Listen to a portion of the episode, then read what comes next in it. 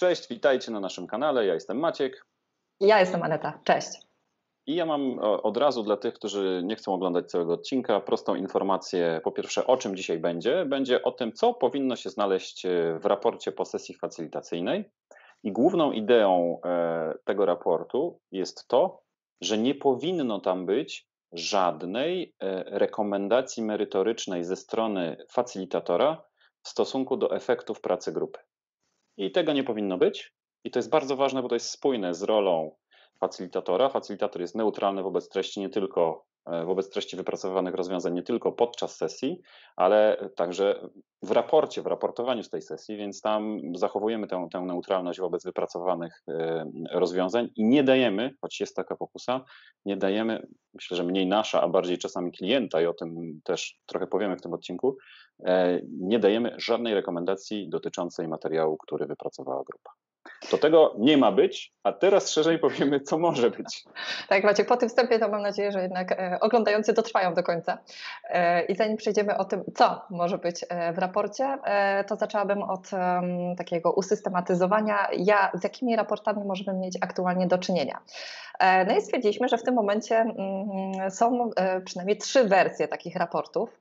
Raportów, które podsumowują rezultaty pracy w trakcie sesji facylitacyjnej. Pierwszy raport, który możemy przygotować, to zebranie wyników pracy w formie fotoraportu. Na czym to polega? Bierzemy flipcharty, jeżeli spotykamy się stacjonarnie, fotografujemy je wszystkie, wrzucamy w jedną wspólną prezentację i przesyłamy zamawiającemu. No, co jest zaletą takiego rozwiązania? Zaletą jest to, że oczywiście jest to rozwiązanie proste i szybkie. Możemy bardzo szybko dostarczyć taki raport.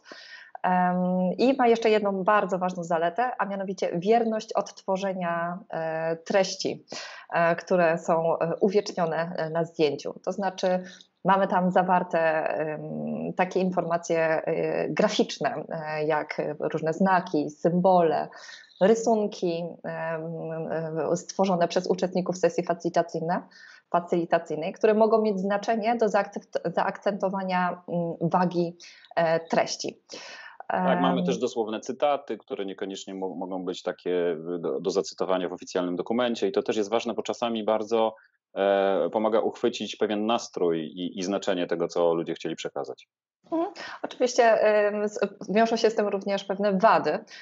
Jak pewnie sobie wyobrażacie, nie wszyscy piszą pięknie na flipchartach i niektóre mogą być dosyć trudne do odczytania, mogą być po prostu brzydkie, więc to jest wadą fotoraportu, kiedy takie surowe dane przesyłamy osobie, która była zamawiającą.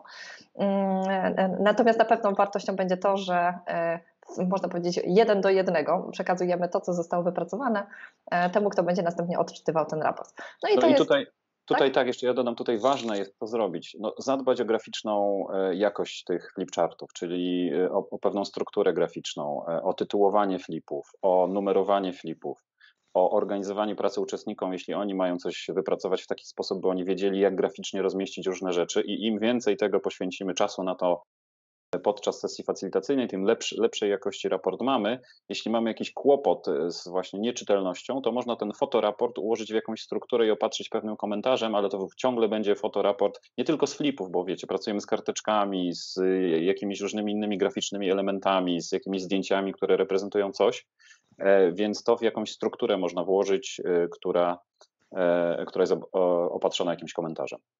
To jest ważna rzecz, o której powiedziałeś, że niekoniecznie to jest po prostu zebranie wszystkich zdjęć i przesłanie listy plików. Raczej fotoraport również wymaga pewnej obróbki, czyli nazwania kolejnych etapów sesji facylitacyjnej i pewnego wytłumaczenia, czym są te flipcharty, tak? z czego one ewentualnie wynikają. No i to jest fotoraport. Druga wersja jest taka, że przepisujemy wszystkie flipcharty czy wszystkie materiały, które zostały wypracowane przez uczestników. Jak się domyślacie, wadą takiego rozwiązania jest jego niezmierna czasochłonność i również ryzyko popełnienia błędu, bo niektóre elementy mogą być mniej czytelne, więc jest tam zawsze szansa na popełnienie pomyłki, przeformułowanie jakiegoś słowa wypisanego przez uczestnika, ale za to są tutaj oczywiście również wady, zalety takiego rozwiązania. To znaczy otrzymujemy już takie dane, które są spisane, które są bardzo łatwe do dalszej obróbki, do dalszej pracy w ramach organizacji, jeżeli chcemy jakoś już wykorzystać te treści do innych celów organizacji. Tak, no też jest to czytelne, zazwyczaj ułożone w jakąś strukturę treściową wynikającą ze struktury sesji, czyli no to jest w pewien sposób klarowniejsze, czytelniejsze, łatwiejsze w odbiorze, niekoniecznie w uchwyceniu sensu, co ludzie mieli na myśli, chociaż też, ale jakby w odbiorze, w czytaniu. No i trzecia wersja, wynikająca z tego, w jaki sposób teraz bardzo dużo, bardzo wielu facylitatorów pracuje, to raport elektroniczny, podsumowujący pracę sesji facylitacyjnej zdalnej. Czyli podobnie trochę jak przy fotoraporcie mamy tutaj zestawienie dokumentów, które wypracowali uczestnicy, ale te dokumenty to są dokumenty elektroniczne, czyli na przykład zrzuty Jamboarda, czy planszy na Muralu lub dokumenty Google, również uporządkowane i zebrane w jeden łączny plik stanowiący taki raport. Tak, jeszcze więcej przykładów, no to rozsyłamy jakąś instrukcję uczestnikom w osobnym pliku i oni realizują w ramach tej instrukcji różne zadania na tym pliku i tam mamy notatkę z realizacji tych zadań.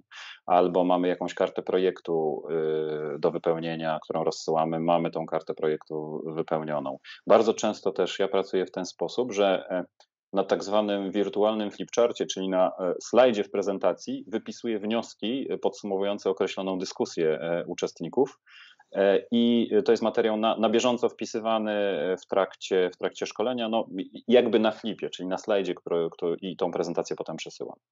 Mhm. Więc to tyle o formach, w jaki sposób możemy przekazać. A jaką najbardziej lubisz albo z jakiej najczęściej korzystasz? Wiesz co, ja jakoś bardzo lubię fotoraport, bo uważam, że te elementy, które są, nie tylko z tego powodu, że... Ja się śmieję, bo jest najmniej roboty. Tak, dokładnie, natomiast wydaje mi się, że jednak ta jakość przekazu, ta forma wyrazu i czasami wielkość liter, wykrzykniki, znaki zapytania, czy pewne symbole, które są rysowane przez uczestników, naprawdę rozłoszczona buźka czasami dużo potrafi powiedzieć. Dokładnie, potrafi więcej powiedzieć, aniżeli jakikolwiek komentarz dopisany do raportów spisanych. Sobie w Wordzie odzwierciedlanie szlaczków i uśmiechniętych albo rozzłoszczonych buziek, no tak, to jest trudne. Jeszcze wyobrażam sobie wersję hybrydową, to znaczy, że niektóre elementy... To jest tak, którą ja najbardziej lubię, wersja hybrydowa. Tak. Dokładnie, gdzie niektóre rzeczy, które wydają nam się bardzo istotne, włączamy do takiego raportu, na przykład spisanego w Wordzie czy pliku tekstowym. Moja wersja hybrydowa raczej ma przewagę zdjęć i raczej to są zdjęcia opatrzone jakimś komentarzem i umieszczone w pewnej strukturze, a nie przewagę tekstu. Bo tak, mam w swoim doświadczeniu pisania takich raportów, gdzie wszystko było spisane, każdy flip i oła, to... Dużo czasu zajmuje, bardzo. No dobrze, to jeszcze mamy taki element, że poza tą prezentacją wyników pracy grupy, którą właśnie omówiliśmy, w jaki sposób można robić, mamy jednak miejsce w raporcie na komentarz ze strony facylitatora. Skoro on nie może dotyczyć tych wyników pracy grupy, to czego on może dotyczyć? No można opisać etapy pracy podczas sesji. To jest nie tyle scenariusz czy szczegółowy opis poszczególnych ćwiczeń, bo nie chcemy zdradzać naszego know-how i zapewne nie jesteśmy umówieni na to, aby podawać scenariusz zajęć z klientem. Bardziej chodzi o to, żeby podać trochę kontekst tego wypracowanego materiału, czyli jeśli mamy jakieś flipy, które odpowiadają na jakieś pytanie albo są wynikiem burzy mózgów, no to należałoby umieścić w komentarzu, że w jakim kontekście to pytanie było zadane, czy to była burza mózgów, czy ludzie pracowali w grupach. Mniej szczegółowo, a bardziej kontekstowo, żeby pokazać odbiorcy, z czego wynika ten materiał. To jest jedna rzecz. Druga rzecz to jest lista parkingowa. Być może w trakcie facylitacji, w trakcie sesji pojawi się kilkanaście pytań, które nie będą się wiązały stricte z celem facylitacji, ale okażą się dla uczestników ważne, jakoś powiązane. Cel będzie mógł być osiągnięty bez odpowiedzi na nie. No i jeśli udało nam się je zanotować, zaparkować, no to warto w raporcie umieścić, że dla uczestników ważne były te pytania i oczekują na nie odpowiedzi.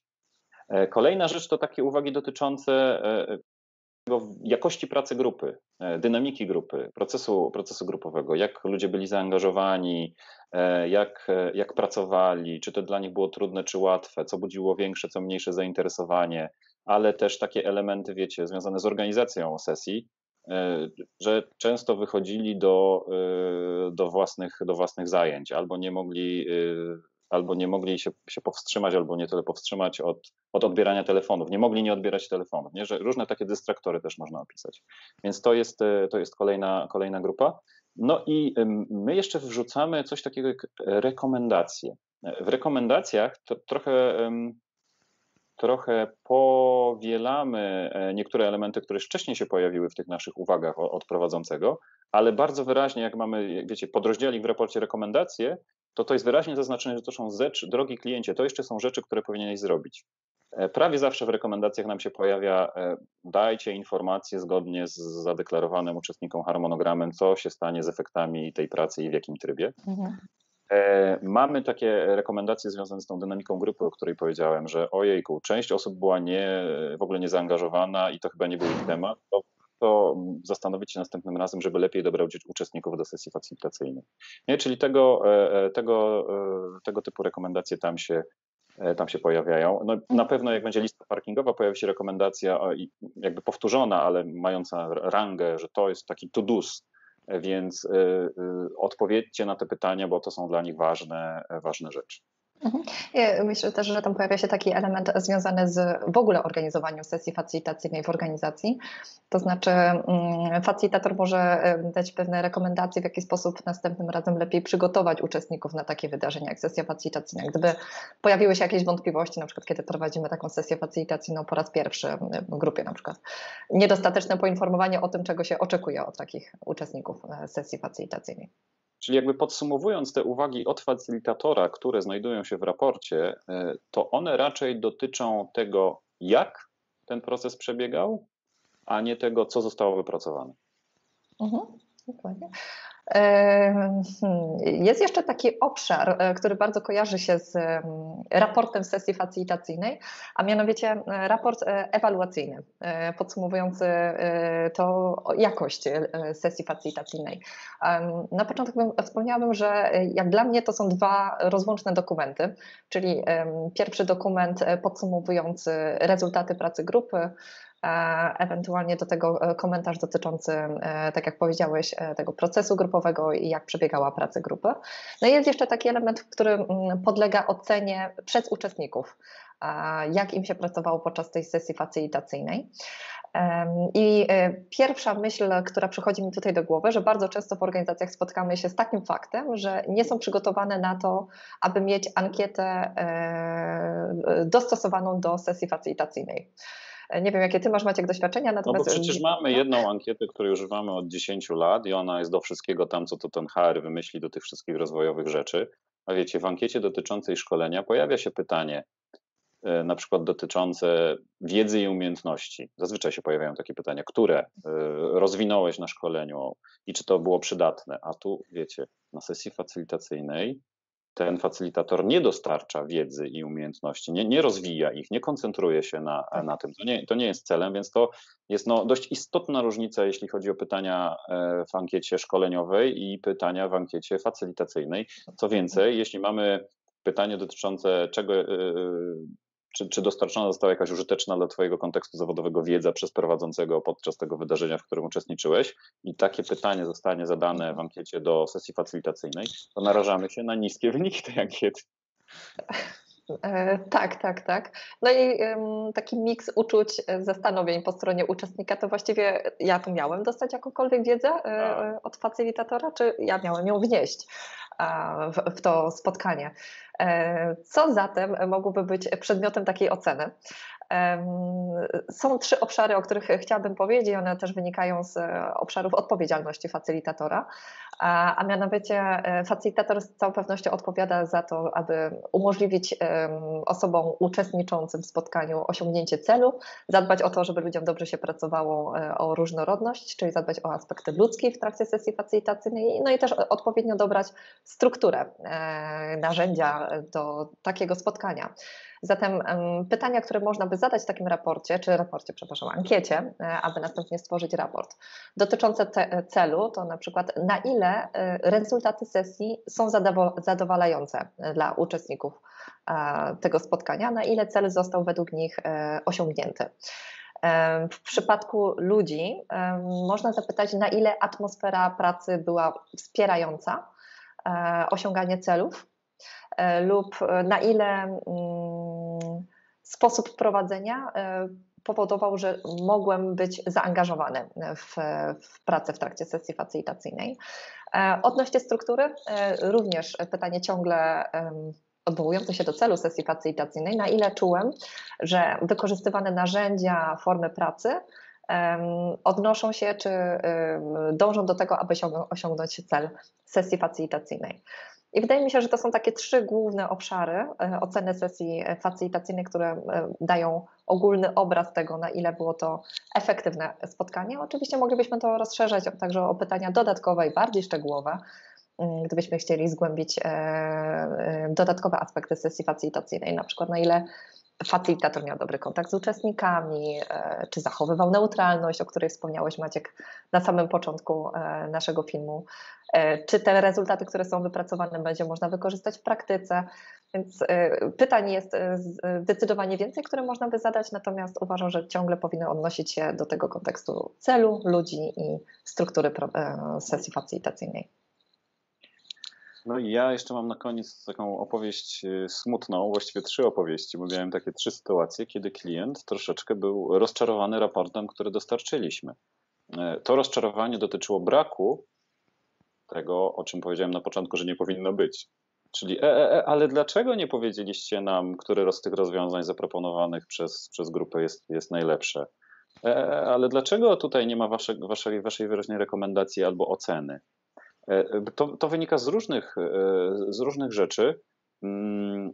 Wydaje mi się, że przede wszystkim z niezrozumienia tego, czym jest facylitacja, ale też z takiego elementu chęci zewnętrznego potwierdzenia tych rozwiązań, takiego upewnienia się w tych rozwiązaniach, które zostały przez grupę wypracowane. Ja miałem dwie takie sytuacje, kiedy grupa miała bardzo klarowne rozwiązanie i te wnioski były naprawdę no takie, że można było być z nich zadowolonych. Ludzie mieli do nich duże przekonanie, natomiast zazwyczaj ci, którzy są na sali, to nie są ci, którzy są odbiorcami raportu i ten, który jakby klient czy sponsor, który przeczytał ten raport, to jeszcze oczekiwał jakiegoś potwierdzenia zewnętrznego, eksperckiego, że to rozwiązanie zaproponowane przez grupę jest ok, jeśli on się ma na nie decydować, natomiast w ogóle nie wyczuwało się takiej potrzeby takiego potwierdzenia w trakcie pracy.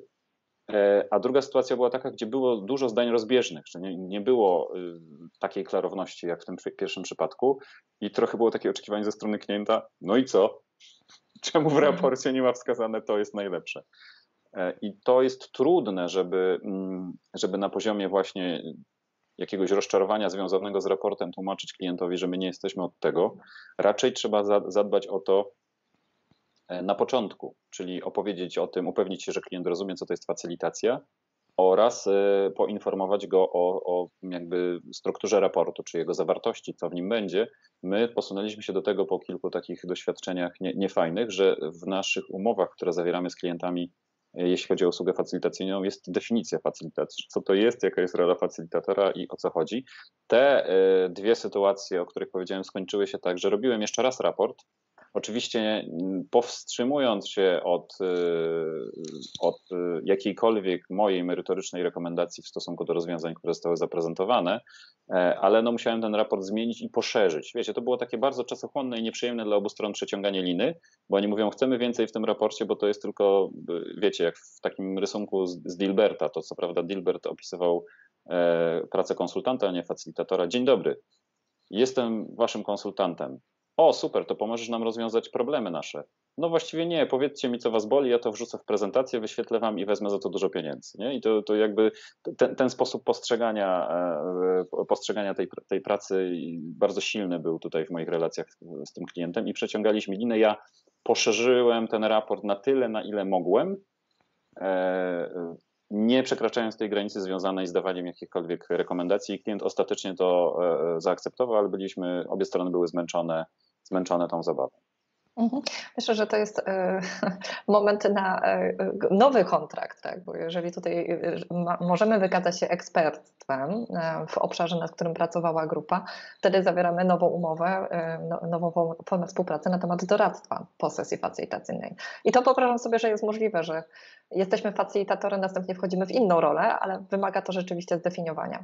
No to z kolei mnie prowadzi do takich dylematów etycznych, które rozważaliśmy wielokrotnie w naszej pracy facilitatora, bo to nie jest moje doświadczenie, ale słyszałem o takiej sytuacji, że odbyła się sesja facilitacyjna i teraz sponsor, który nie uczestniczył w tej sesji, chciał bardzo wyraźnej deklaracji czy rekomendacji od facilitatora w raporcie wobec rozwiązania, które dla niego było lepsze, i chciał pokazać ten papier tym ludziom i powiedzieć: no, to jest raport z facilitacji, którą mieliście i wybraliście to rozwiązanie.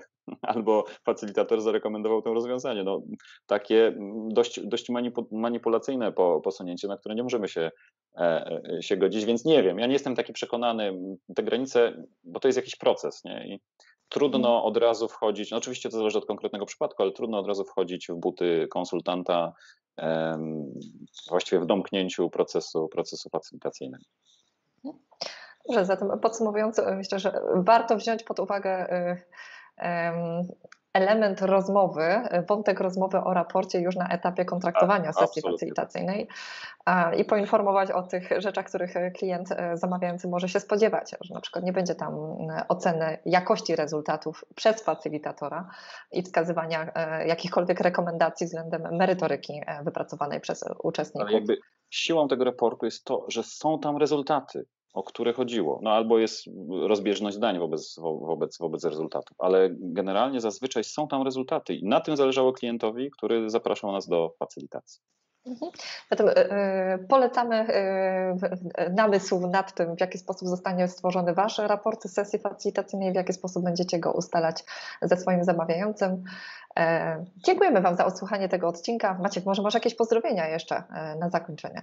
Tak, dziękuję, że mnie wspomniałaś, bo ja mam w ogóle wprowadzenie tej świeckiej tradycji pozdrowień prowadzi do tego, że niektórzy z odbiorców naszego kanału zamawiają pozdrowienia.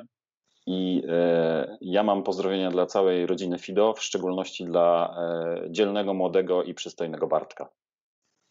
Super, to pozdrawiamy Bartka, szczególnie Bartka. Dziękujemy wam za obejrzenie tego odcinka. Pozdrawiamy was, zachęcamy do subskrybowania i komentowania. Do zobaczenia, cześć. Cześć.